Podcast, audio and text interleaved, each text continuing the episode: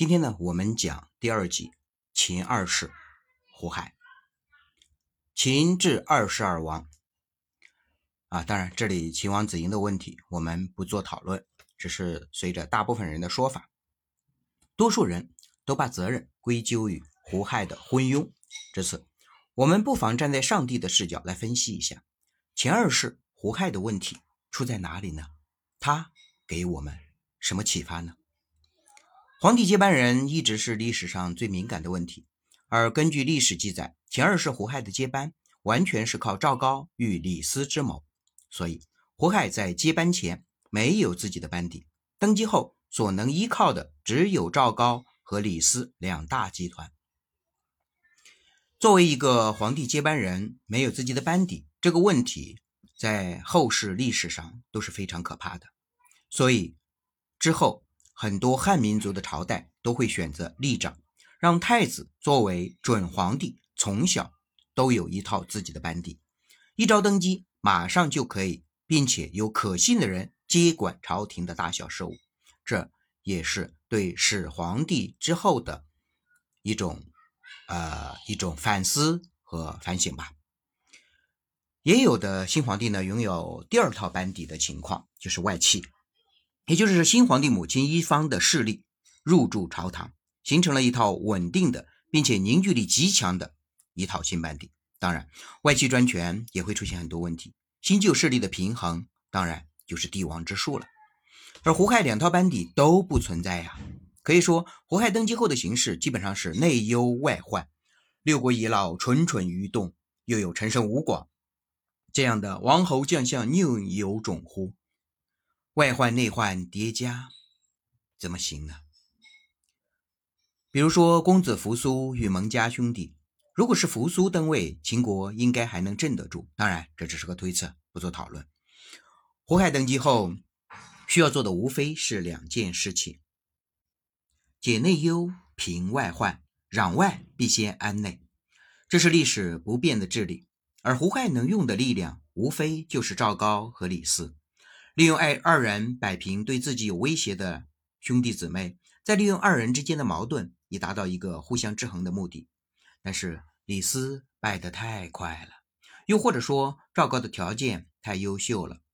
赵高本身的两点个优点都是李斯不具备的。第一，赵高是胡亥的老师，他的书法作品当时可是顶尖的。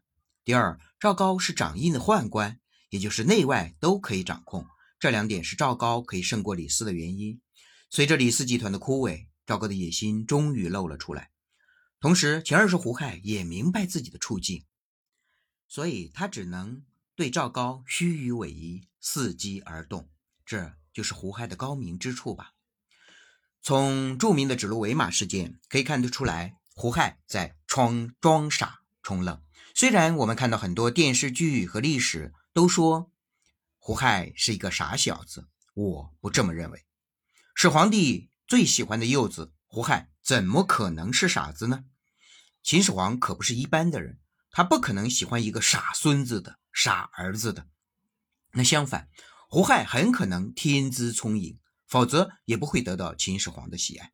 在满朝文武百官面前，赵高指鹿为马，一直成为了一个历史的笑话。这时候，胡亥说是鹿，而群臣说马者有之，言鹿者有之，沉默者亦有之。赵高给自己找个台阶，说陛下可能祭祀时没有斋戒沐浴，才出现了幻觉。秦二是胡亥想了想，说：“赵高说的说的对，我这就去斋戒沐浴。”大家细细的品味这个故事，胡亥是聪明还是傻呢？在当时的大势下。胡亥应该是明哲保身的聪明吧，连刘禅的乐不思蜀都可以被洗白，而胡亥的聪明与装傻却没人提及。胡亥的高明，胡亥的高明之处就是在这场指鹿为马的事件里，他清晰的知道了朝中有谁是可用之人，谁是赵高的人，谁是齐强派。这就是我们的教员说的：“谁是左中右呢？”一件事情就可以分清左中右。这不是智慧吗？按照历史的正常程序，此时胡亥只需要按部就班的积蓄力量，继续迷惑赵高，然后突然发难，诛杀赵高，覆灭赵高集团，从头开始收拾旧山河，那胡亥就可以名留青史了。可惜解决内忧有法，却解决不了外患呀。此刻在秦二世胡亥心中面临的是一个艰难的抉择：如果继续积蓄力量，折服而起，诛杀赵高，那么就会面临六国复国、大秦亡国之祸；如果选择在此时力量不足时就诛杀赵高，侥幸成功的话，他还有机会重用那些指鹿为马事件里不服赵高的忠臣们，重整山河。可是他失败了。覆巢之下，焉有完卵？历史没有如果。这场赌博，胡亥赌输了。千秋万代背上了昏君之名。纵观胡亥一生，细品之下，我们不难发现他的明君潜质与秦始皇家族的优秀基因。但形势这次真的比人强啊！历史没有明确记载胡亥究竟是十一岁登基还是二十岁登基，因为他只当了三年皇帝。所以，多数人更倾倾向于他二十岁登基，这样看起来他才更像一个傻子呀。而我在读历史的时候，我一直在思考，我觉得胡亥应该是十一岁登基，十四岁驾崩。这样再看他的故事，说其天纵奇才也不为过了。他的失败只是承受了他那个年龄不该承受的压力。关于历史，我们每个人都有自己的看法，因为在秦始皇身上有太多的疑点。比如他的夫人是谁？比如胡亥的出身？比如后来的继承者子婴的有种种历史，都淹没在浩瀚的历史中，我们无从查起。关于胡亥，自古都有贬多于褒，更希望大家从史书上寻找蛛丝马迹，而后才能豁然开朗，而不是看了几部电视剧。然后就人云亦云，有时行到水穷处，坐看云起时，是一种不被理解的孤独。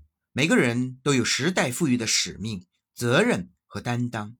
胡亥和杨广如果背后有老人班底的支撑，又怎么会如此凄惨呢？纵观胡亥的一生，这是中国历史上的第二个皇帝，他给我们的启发有二。第一，交接之际用贤为主，接班之人有班底，有扶持。第二，老大要坚守中庸之道，明白过犹不及。不信你看秦始皇，你看一看杨坚，你看看王莽，他们虽然都思维超前，但都操之过急。改革必须建立在一定的时代基础上，顺应时代，循序渐进的为改革做思想、物质。组织人力的筹备，而后才可能成啊。我们看看第二个皇帝，心中有很多感慨：时运不济吗？还是生不逢时？一切一切，有天意，有人祸而已。